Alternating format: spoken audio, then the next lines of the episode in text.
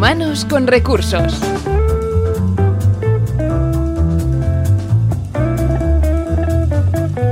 Bienvenidos a Humanos con Recursos. Si nos escuchas por primera vez, te informamos que este es un programa que prepara a personas y organizaciones a ser más innovadoras y también a saber liderar su propio futuro. Cada primer martes de mes nos acompaña un profesional innovador del que conoceremos su experiencia y consejos de cómo vive y aplica la cultura de la innovación. Hoy nos desplazamos a las oficinas de Bobo Shows, compañía catalana de moda infantil con una trayectoria de cerca de 10 años que ha logrado hacerse un hueco en algunos de los escaparates de lujo internacional, donde charlaremos con su CEO Joaquín Asparalba. Además, como siempre, escucharemos una serie de consejos extraídos del blog de Inusual, donde descubriremos un caso de innovación ejemplar de la compañía Adobe. Además, también descubriremos si tu empresa es ambidiestra y os explicaremos qué es el coaching de innovación. Gracias a todos por vuestra compañía. Humanos con recursos, el podcast de la innovación.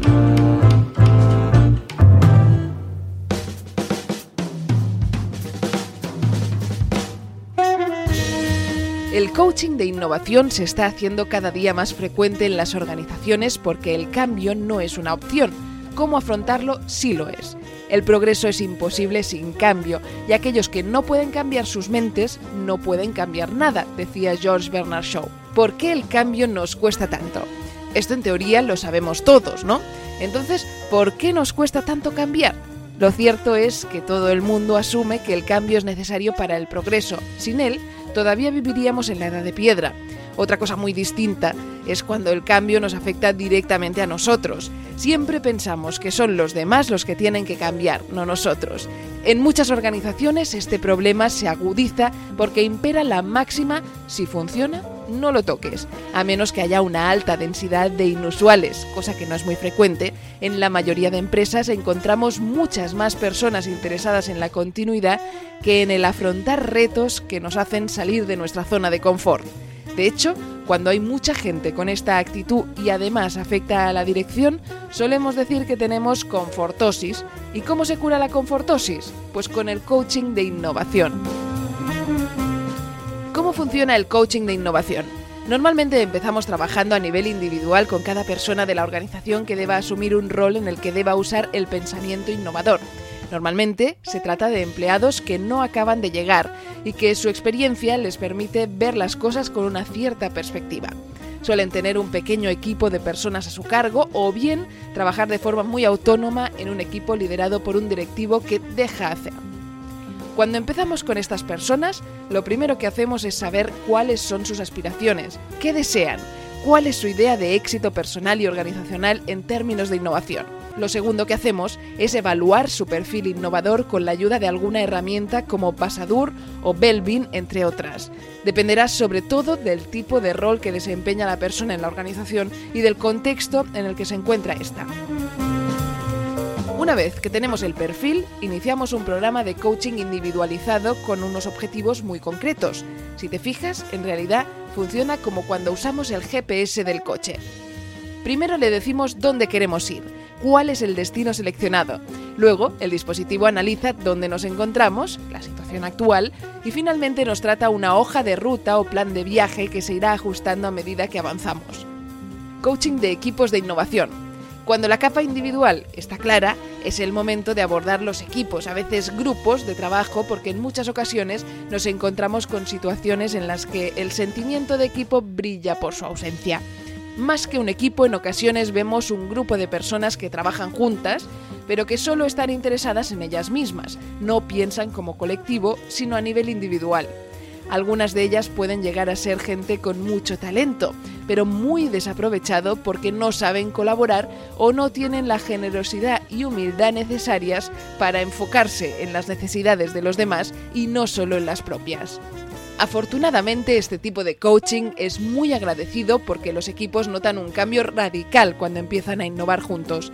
La creatividad fluye porque no se trata de tener la mejor idea, sino de encontrar cuantas más alternativas mejor y diferir el juicio para cuando llegue el momento de seleccionarlas tengamos claros los criterios. La máxima aquí es que todo el mundo adopte la idea que resume perfectamente el exjugador de la NBA, Allen Inverson, en esta cita. No intentes ser el mejor de tu equipo, Intenta que tu equipo sea el mejor.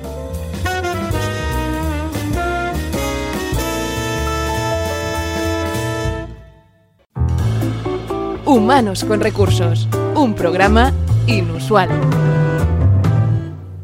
Hoy en Humanos con Recursos nos hemos desplazado a las oficinas de Bobo Shows y muy bien acompañados de Joaquín Esperalba, que es el CEO precisamente de esta empresa de moda infantil. ¿Qué tal, Joaquín? Muy bien, muchas gracias. Gracias por recibirnos. Hoy descubriremos cómo la eh, innovación eh, llegó precisamente a esta, a esta empresa, como decíamos, una compañía catalana con una trayectoria de cerca de 10 años, que ha logrado hacerse un eh, hueco en algunos escaparates de lujo internacional, en los que nada entraremos en materia.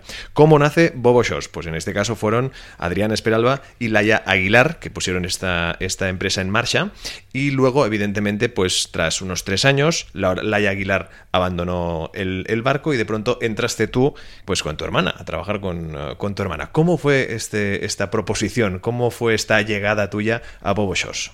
Eh, cuando tenía 26, 27 años, estaba estudiando en Relaciones Internacionales y bueno, como todo proyecto que, crece, pues siempre pues, mi hermana empezaba a vender mucho más fuera, viniendo de un mundo más creativo, más artístico, como era pues, Bobo Shows, y necesitaba a alguien por motivos de una baja de maternidad que se ocupase del negocio internacional y de los clientes básicamente que teníamos. Y en ese momento pues empecé a trabajar en Bobo Shows y entonces desde ahí que, me quedé. Y ha sido una gran experiencia y está siendo una gran experiencia que, he tenido y además de poderla disfrutar con, mi hermana. Porque tú me contabas fuera de micro que eres periodista, te quisiste especializar precisamente en relaciones internacionales. Mm.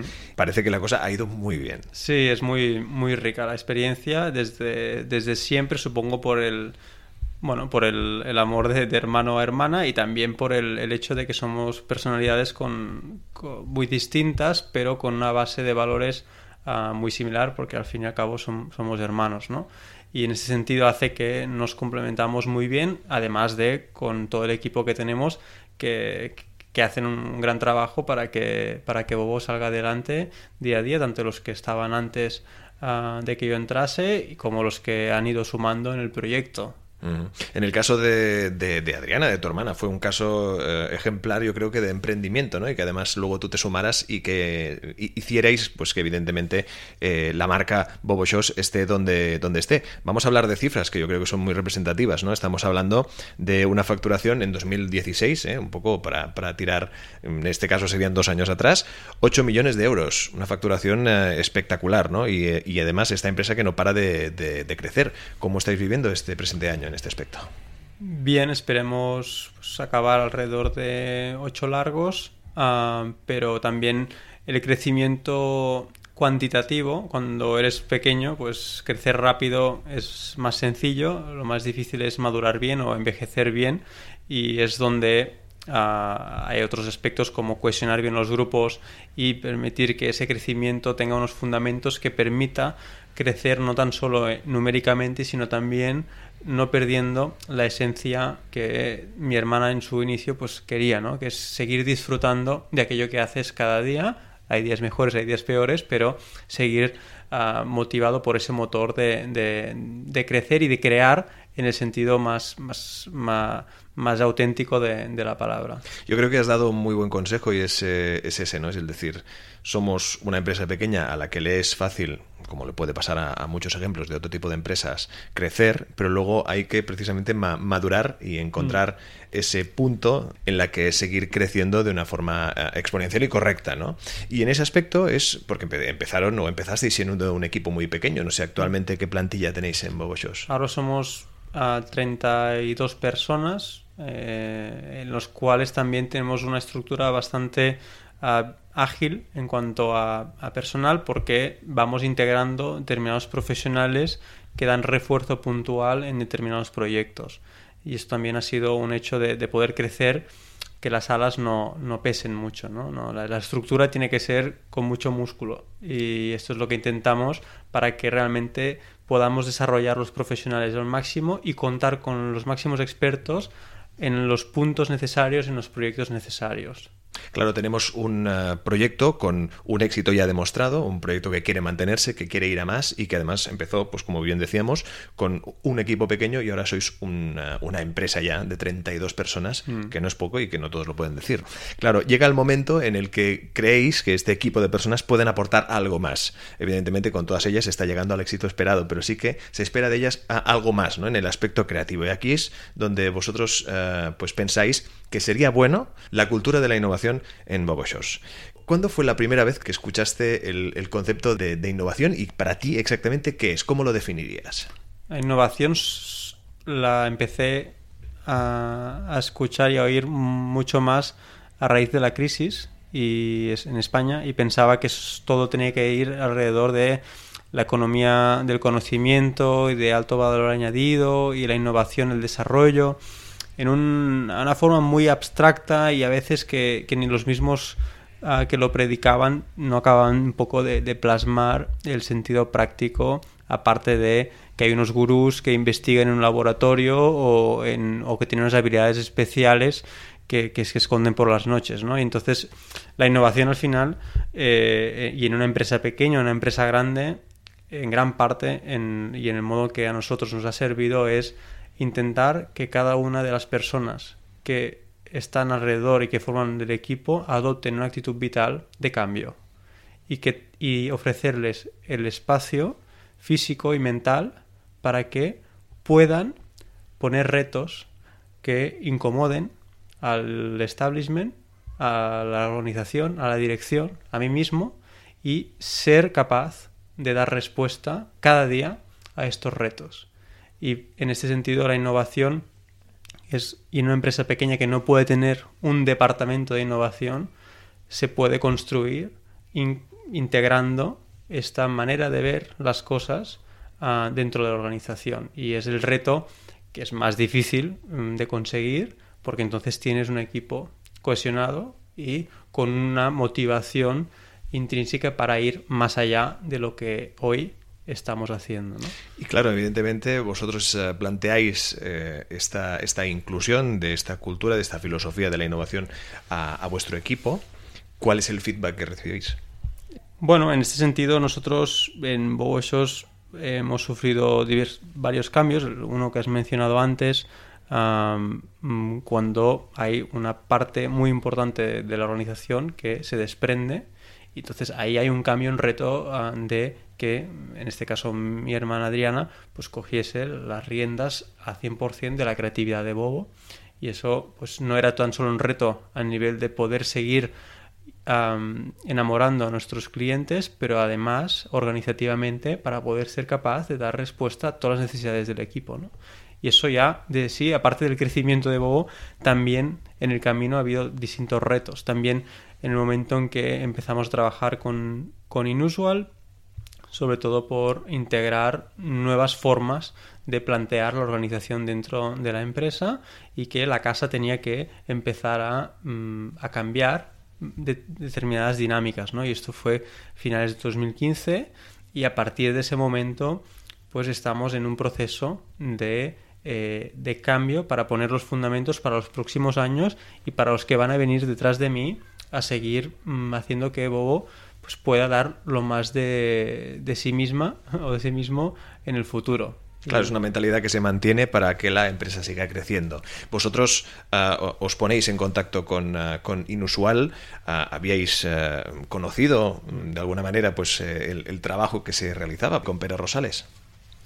Eh, fue a raíz, gracias a, mi padre, que también es socio de, de la empresa, que tiene en sus virtudes pues, una capacidad muy a la vez práctica, y, pero también muy arriesgada de plantear los retos de negocio. ¿no? Y esta visión encaja muy bien con la parte creativa de mi hermana. No quiere cosas al uso, no quiere cosas que, que estén siempre en lo común, en lo ordinario. Y entonces entrar en un proceso de revisión de procesos de consultoría ah, muy estándar ah, le incomodaba por no encontrar a alguien o una empresa que entendiese eh, el, motivo y, las, y cómo, cómo ha crecido Bobo ¿no? Y, esto con Inusual, pues sí que lo encontramos y mi padre pues fue el, puente de conexión con Pedro, Pedro Rosales eh, y, en ese sentido pues, pues fue un, gran éxito. Un crecimiento que, como bien comentas, se, traduce en que vuestras colecciones de, ropa, de moda infantil, hablamos de un sector yo creo que ampliamente competido, pero mm, yo creo que pocas empresas, al menos de, vuestra envergadura, pueden decir que sus eh, colecciones se venden en 34 países. No sé si ha aumentado esta cifra. Sí, estamos ahí, 34, 36. Hay algunos que la presencia es residual, pero sí, la, voluntad internacional y global, ah, sin dejar de lado nuestras raíces de producción de proximidad, de buscar un bueno arropar el entorno y ser arropados por el entorno pues es algo que también eh, estamos en Mataró somos de Mataró eh, las personas que trabajan en Bobo pues mm, también eh, tienen este arraigo y esto es algo que también queremos, potenciamos aún y teniendo esa exposición global que tenemos. Uno de los datos que queríamos destacar es eh, el hecho de la presencia de, Bobo Shows en Corea y también de vuestra expansión en Estados Unidos. ¿Cómo, cómo está funcionando y cómo está siendo esta mm. experiencia profesional?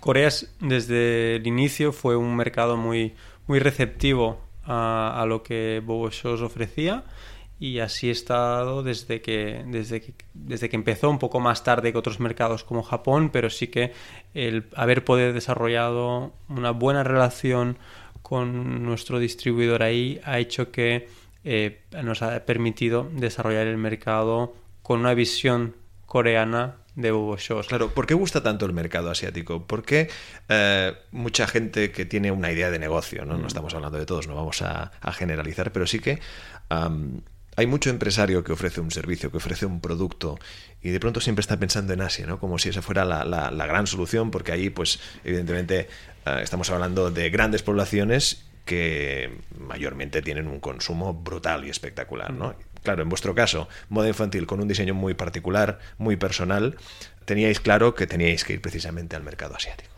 Sí, sí que es verdad que aunque parezca, mm, no quiero parecer ni, ni, soberbio ni, ni, nada que lo parezca, pero sí que nunca ha habido una voluntad de vamos a comernos los mercados y vamos a abrir mercados. Sí que hemos intentado establecer unos vínculos con determinadas personas que podían facilitar el acceso a esos mercados y observar bien cuál era su propuesta que nos permitiese entrar en ese mercado.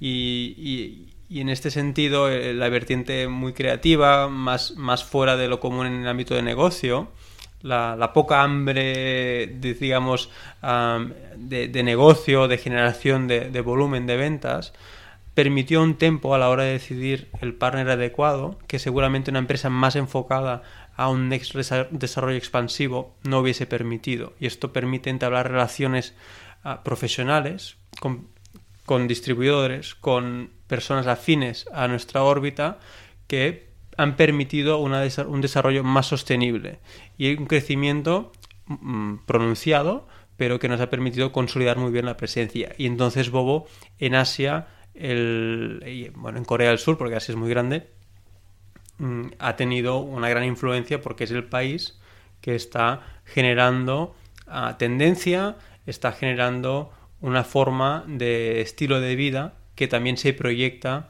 en toda Asia del este y, del norte de Asia. ¿no? Entonces China tiene una gran ascendencia hacia Corea del Sur, hasta Singapur, y entonces esto hace, crea un, un, núcleo que es más fácil ir a China una vez has, has desarrollado el mercado en Corea o en Japón, que no empezar por China e intentar ir a, Japón, ¿no? Por temas también de madurez de mercado.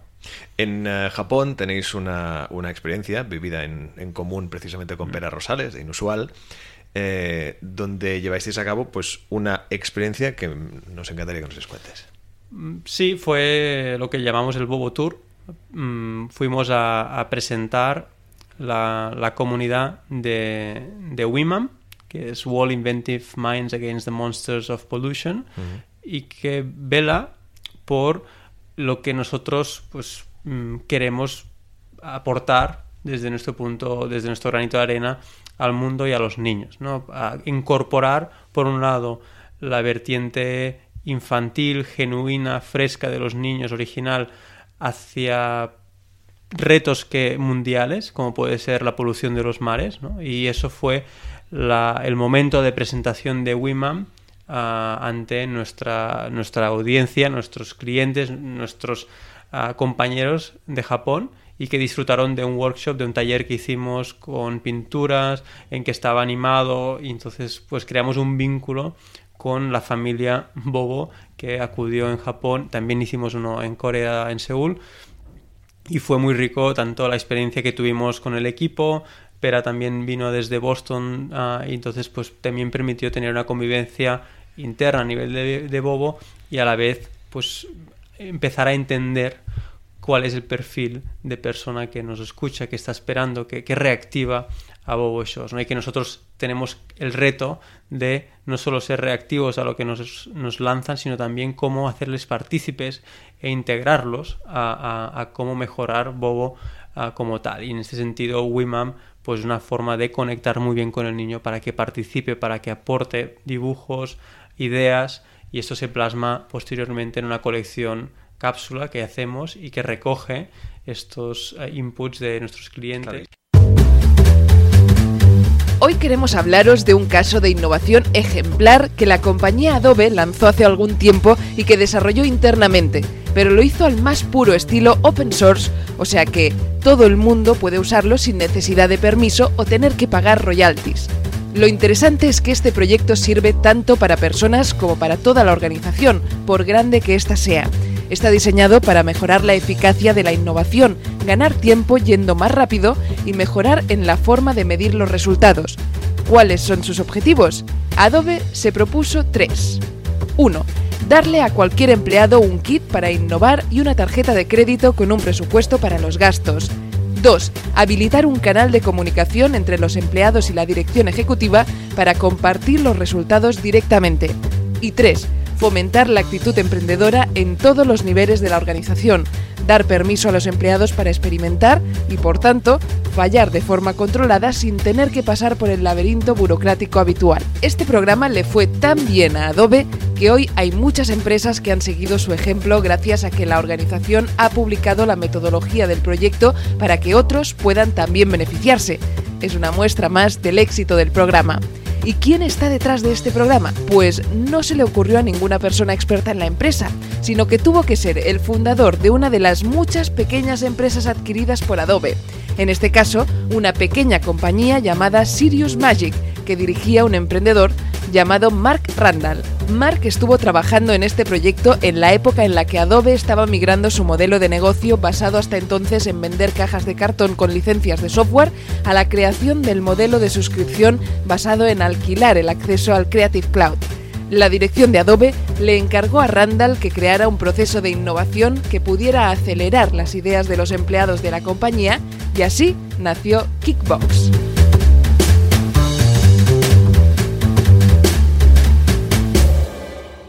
Hablemos ahora de vuestra relación con eh, Inusual y cómo llevasteis a cabo los eh, nombrados como workshops de creatividad aplicada al garden. Les cuéntanos un, poco cómo, funcionó esta propuesta por parte de Pera Rosales y su equipo.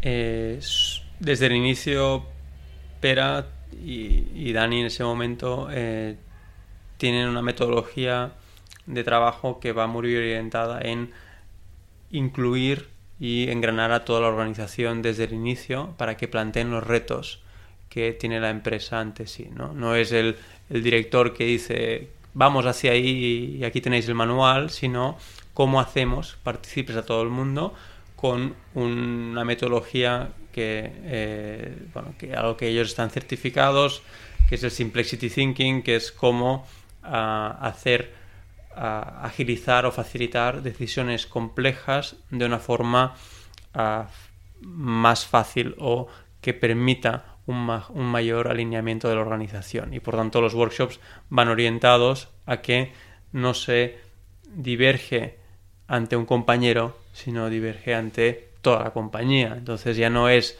el Pedro contra la María, sino es el que hay una votación, hay una interacción, hay una afinación de concepto y entonces al final se acaba ah, acordando que hay unos melones más grandes que hay que abordar antes que no unos problemas que aunque puedan hacer mucho ruido, a lo mejor no son tan.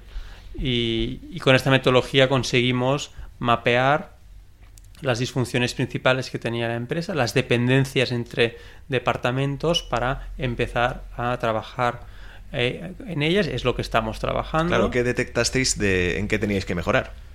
Sobre todo la, la excesiva compartimentalización de, de los equipos, el hecho de no haber un proceso de calidad mm, eh, pues sobre la mesa para poder realmente empezar a establecer mecanismos de mejora. O sea, cuando digo calidad no es calidad del producto, sino calidad organizativa. Y de hecho, Pera, cuando hicimos la revisión de, circuitos y, del trabajo que, habían hecho, fue muy claro en la primera frase, es, Bobo necesita un proceso de calidad y la implementación de ese. y es aquí donde hemos incidido sobre todo en una mejora de las operaciones y dotar, empezar a romper las barreras entre, entre departamentos para empezar a hablar de equipos y de colaboración entre sí. ¿Y realmente se ha notado esta, esta mejora? Esto se lo tendrías que preguntar a, a mis compañeros de trabajo, pero supongo que en algunas cosas podríamos haber ido más rápido, en algunas cosas todavía estamos muy lejos y en algunas cosas mmm, tendríamos, nos habremos equivocado a la hora de, de, de acompañar a toda la organización. ¿no? Creo que sí, si tuviese que responder, sí, hemos mejorado. Para mí se ha ido pues mm, cualitativamente mucho más allá y estoy muy feliz en ese sentido, pero esto es una percepción puramente personal que también impacta a 30 y otras personas que forman parte de Bobo. Entonces, para mí sí que había un salto cualitativo, pero falta todavía uh, una mayor descompartamentalización y esto nos lo ayudará unos procesos bien organizados y sobre todo a día de hoy unas, unas herramientas de información que no sean de uso solo personal, sino que se, se, sean de uso compartido. Hablemos del proceso ágil, que en este aspecto es uh, el, uh, tiene como objetivo mejorar las, las, operaciones en rapidez. En este aspecto, ¿en qué ha ayudado a Boboshos? Tanto Pera como Dani eh, eran, son unos grandes, abogan mucho por ello. Luego cuando lo implantas también queda muy bien sobre negro, sobre blanco, pero cuesta lo suyo. ¿eh? Sobre todo es tener, uno sabe hacia dónde apunta, uno tira la tendencia hacia dónde quiere ir, pero no esperes tener una planificación al 100% parametrizada, porque a lo mejor a medio camino tendrás que cambiarlo y aquello que habrás avanzado no te servirá, porque estás tan obcecado donde tienes que ir que a lo mejor donde tenéis que ir ya no es ahí, sino hacia otra parte. ¿no? Por está bien tener metas a largo, pero sobre todo una revisión casi a semana a semana de cómo evoluciona el proyecto y qué hay que cambiar. Y esto se consigue integrando a todas las partes implicadas en ese proyecto. Entonces pasa en gran parte en una responsabilización de los miembros de los proyectos, en no trabajamos en continuo, sino trabajamos por proyectos, no somos una fábrica de ensamblaje que tiene un ciclo lineal, sino claro, trabajamos... De, de, inicio a final en proyectos. Claro, se intentan ir en, en ciclos pequeños, acotados, que permitan la, la, valoración constante, ¿no? Claro. Esto sí que en, en tecnología, pues Dani sabría mejor que yo, pero se, se, llama Scrum, o eh, que en desarrollo tecnológico, pues sí que lo hacen mucho más intensivo y se consigue sobre todo avanzar en fases cortas dentro de un proyecto de ciclo largo. Y esto hace que sobre todo las personas se empoderen mucho de su responsabilidad porque ven a corto cómo están contribuyendo al objetivo global. Que si en cambio los pones responsable de tal, eh, Pera siempre dice no, la diferencia entre el valor y la energía. Si el valor está en conseguir ese objetivo, hombre, no pierdas el tiempo ocupándote de cosas que a no ser que sean de extrema obligación o necesidad, no te van a ayudar a conseguir ese objetivo. En cambio, si planeas un reto de cómo dejar de hacer cosas que te hacen perder mucha energía, verás como al fin del día la recompensa es mayor porque habrás dedicado mucho más tiempo a aquellos proyectos de más valor. Claro. Además, llegar a, a este objetivo, el hecho de focalizar y la satisfacción final que bien comentas, ¿no? De, un equipo que ha conseguido y que evidentemente puede, puede volver a, autoevaluarse y ver dónde mejorar y dónde ser pues cada vez más efectivo en los, en los proyectos que, que vais teniendo. Para una persona que nos esté escuchando, para un empresario que nos esté escuchando que decida aplicar la cultura de la innovación en su empresa, ¿qué consejos le darías?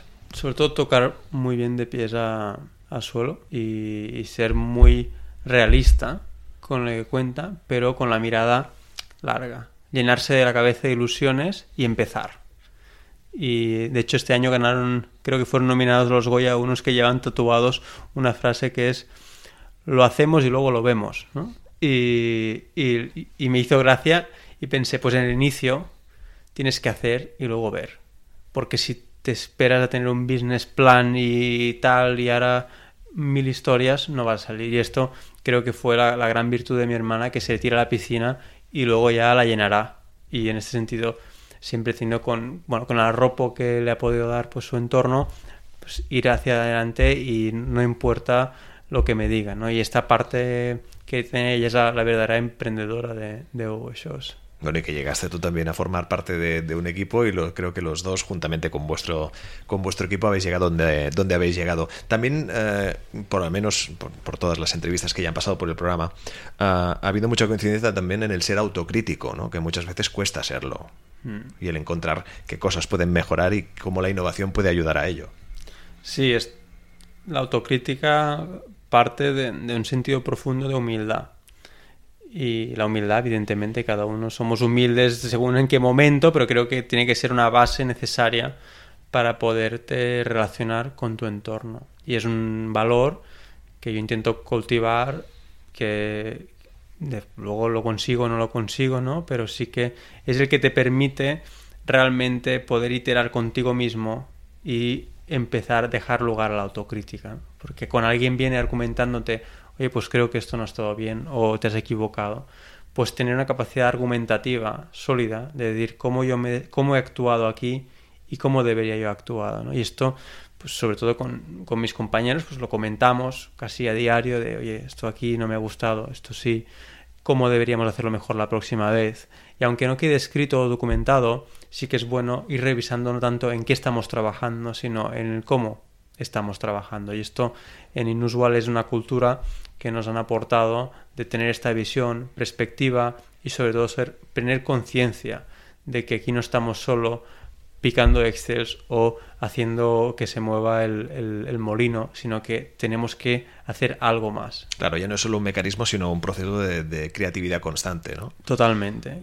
Y la creatividad entendido en el sentido más, más amplio de aportar un valor distinto al que has aportado antes. ¿no? ¿Cómo lo voy a hacer diferente? Hacerte las preguntas y salir de aquello que ahora está más muy osado, ¿no? de la zona de confort o de... Y, aquí sí que eh, la mente creativa y el equipo pues intenta siempre mm, salir. Y esto lo puedes encontrar en un equipo de administración y finanzas, en un equipo de comunicación, ventas, producción, operaciones y no necesariamente van a pintar un cuadro, ¿no? Evidentemente el equipo creativo es el fundamental porque son los que acaban plasmando la creatividad de Bobo en una prenda y en una historia y en un cuento y en, un mensaje. Y ellos tienen la responsabilidad más grande de la creatividad, pero intentamos que todo el mundo adopte una actitud pues de cambio, de plantear retos. ¿Y os habéis dado cuenta, al menos tenéis buen ejemplo de algún miembro del equipo que os haya sorprendido? Sí, la, la necesidad sobre todo al principio hay que romper un poco la titulitis o el hecho de que yo tengo una responsabilidad X y por tanto no puedo o no, o no, se supone que tengo que hacer o decir. Esto es un, cambio que, que, intento porque se debe entender que proponer no quiere decir tomar todas las decisiones finales de toda la envergadura, todo el presupuesto. Es saber la metodología de subir una decisión de coger la metodología de que las decisiones hay que construirlas desde una propuesta, desde una ocurrencia que transformas en una idea, que le dotas de, la compartes, la enriqueces, le dotas de un presupuesto, la ejecutas o la encargas a, un tercero que lo haga. Y esta metodología, que puede ser muy de perogrullo, a veces parece que si no se tiene en cuenta, dices, bueno, ¿y esto cómo, cómo llegamos hasta aquí? ¿no? Pues permitir que las personas rompan el tabú de no, no, es que yo soy una persona que no se me presupone que tenga que aportar. No, no, claro. Aquí todo el mundo viene a aportar valor en Bobo. Y intentamos que surja este cambio. Entonces, bueno, sí que ha habido cambios organizativos, que personas que antes desarrollaban determinadas responsabilidades, ahora pues, pues lo hacen, lo proponen, han cogido el reto, lo han entendido y lo están desarrollando. A otras personas a lo mejor les cuesta más y es comprensible, entonces hay que ayudar también a este acompañamiento, porque no todo el mundo tiene que estar proponiendo mil ideas cada día, simplemente que tengan el tiempo suficiente para mirar aquello que están haciendo y decir, oye, ¿lo podría hacer de otra manera? Mira, voy a proponerle a, mi superior qué le parecería si lo hiciésemos aquí. Salir un poco de la monotonía e intentar buscar estos momentos en el tiempo que están ahí para ver otras formas de plantear los retos. La innovación descubre talento interno, descubre también uh, una motivación que quizá en, uh, en algunos equipos um, pareciera eh, dormida y en este aspecto es algo que sin duda celebramos porque son cada vez más las empresas que aplican la cultura de la, de la innovación a su equipo y que hace que este evidentemente aporte y genere ideas que eh, pues evidentemente acaban con éxito. Nosotros hoy hemos hablado con uh, Joaquim Esperabla, CEO de Bobo Shows, con quien hemos tenido y hemos aprendido mucho sobre la cultura de la innovación y cómo esta ha impactado dentro de esta empresa de éxito de, de moda infantil. Joaquim, gracias por recibirnos. A vosotros. Y suerte. Gracias. Una persona ambidiestra es aquella que puede escribir tanto con la derecha como con la izquierda. Una organización ambidiestra es la que puede explotar un negocio y al mismo tiempo explorar uno nuevo sin que su actividad principal de explotación se resienta. Ser ambidiestro de nacimiento es poco frecuente, para las empresas sucede lo mismo. Muy pocas organizaciones son ambidiestras, pero todas pueden y deben aprender a explotar y a explorar negocios. Si cruzamos las dos actividades, explotar el negocio con explorar nuevos negocios, nos salen al menos cuatro cuadrantes con unas características bien diferentes. Los zombies. Las organizaciones no se convierten en zombies de la noche a la mañana, sino con el paso del tiempo. Algunas porque han caído en la confortosis, otras porque sencillamente no se han preocupado de explorar nuevos negocios hasta que un mal día se dan cuenta de que ya es demasiado tarde para reaccionar.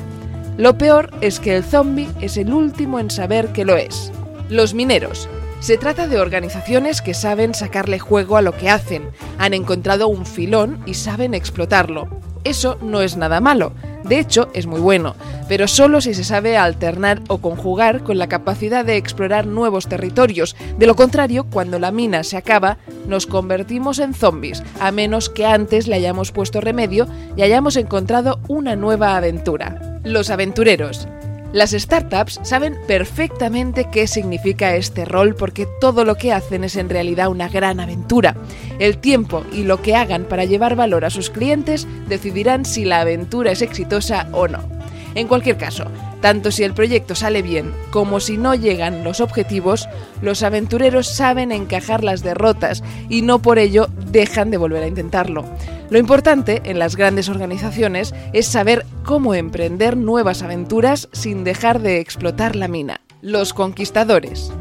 Empresas como Google, 3M, Apple, Tesla o Virgin tienen muy claro que su futuro no pasa solo por hacer bien algo, sino por encontrar cuál será la próxima cosa que harán mañana. Por eso no esperan a que la mina dé síntomas de declive, sino que se han propuesto dominar su mercado. Tienen claro que a veces ganarán y a veces no, pero tienen un sueño grande y no van a parar hasta conseguirlo. Como te puedes imaginar, no tiene nada que ver un programa de innovación en una organización zombie con el de una minera.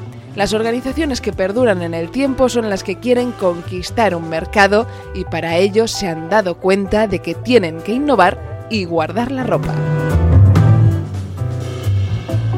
Y hasta aquí el séptimo programa de Humanos con Recursos, el podcast de los innovadores. Esta es una iniciativa de Inusual de la mano de su fundador y CEO, Pera Rosales, que lo escuchamos ahora mismo con su apunte inusual. Nosotros volvemos en un mes, pero si quieres escuchar los programas hechos hasta ahora, puedes escucharnos en iTunes, Spreaker e iVoox. Gracias a todos por escucharnos y hasta el próximo programa.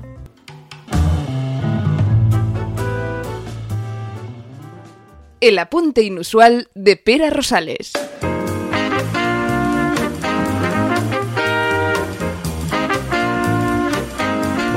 Habéis podido escuchar, ah, el caso de Bobo Chos es algo de lo que uno pues puede sentirse muy orgulloso si forma parte. Y esto es lo que siento ahora mismo después de escuchar a Joaquín, después de escuchar pues de sus propias palabras lo que de alguna manera están haciendo desde hace tiempo.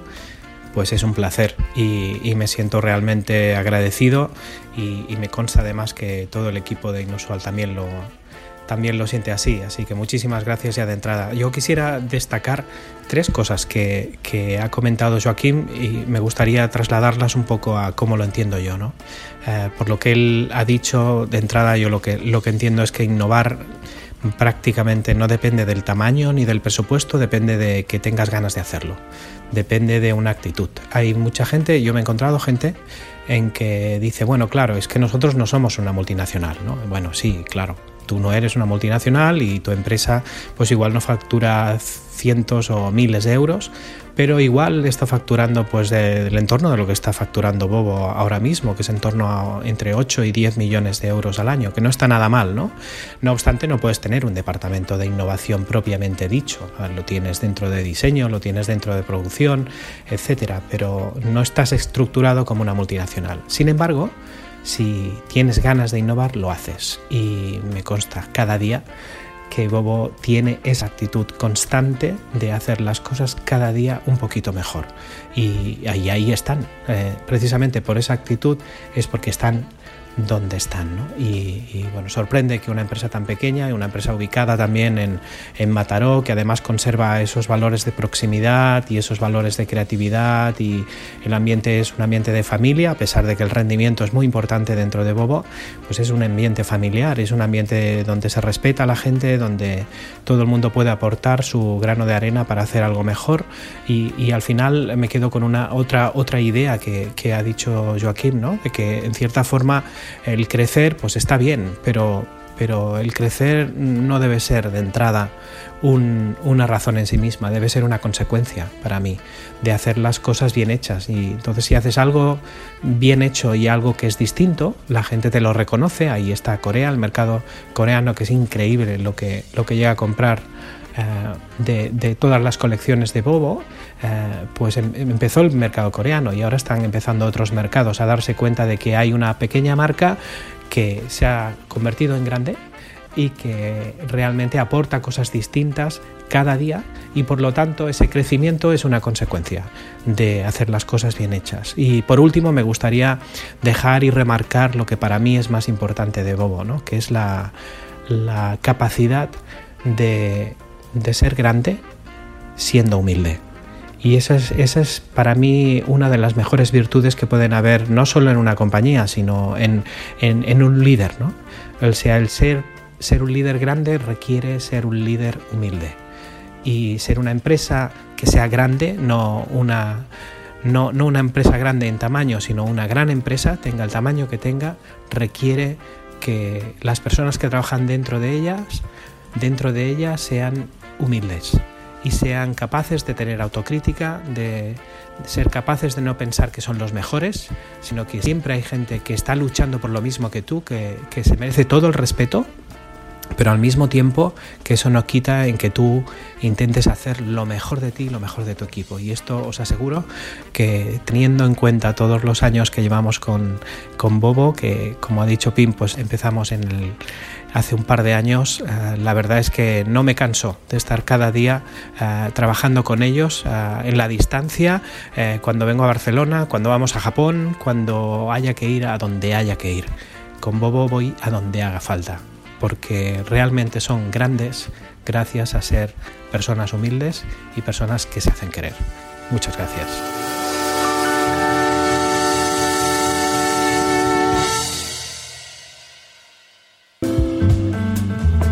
Síguenos en inusual.com y en nuestras redes sociales.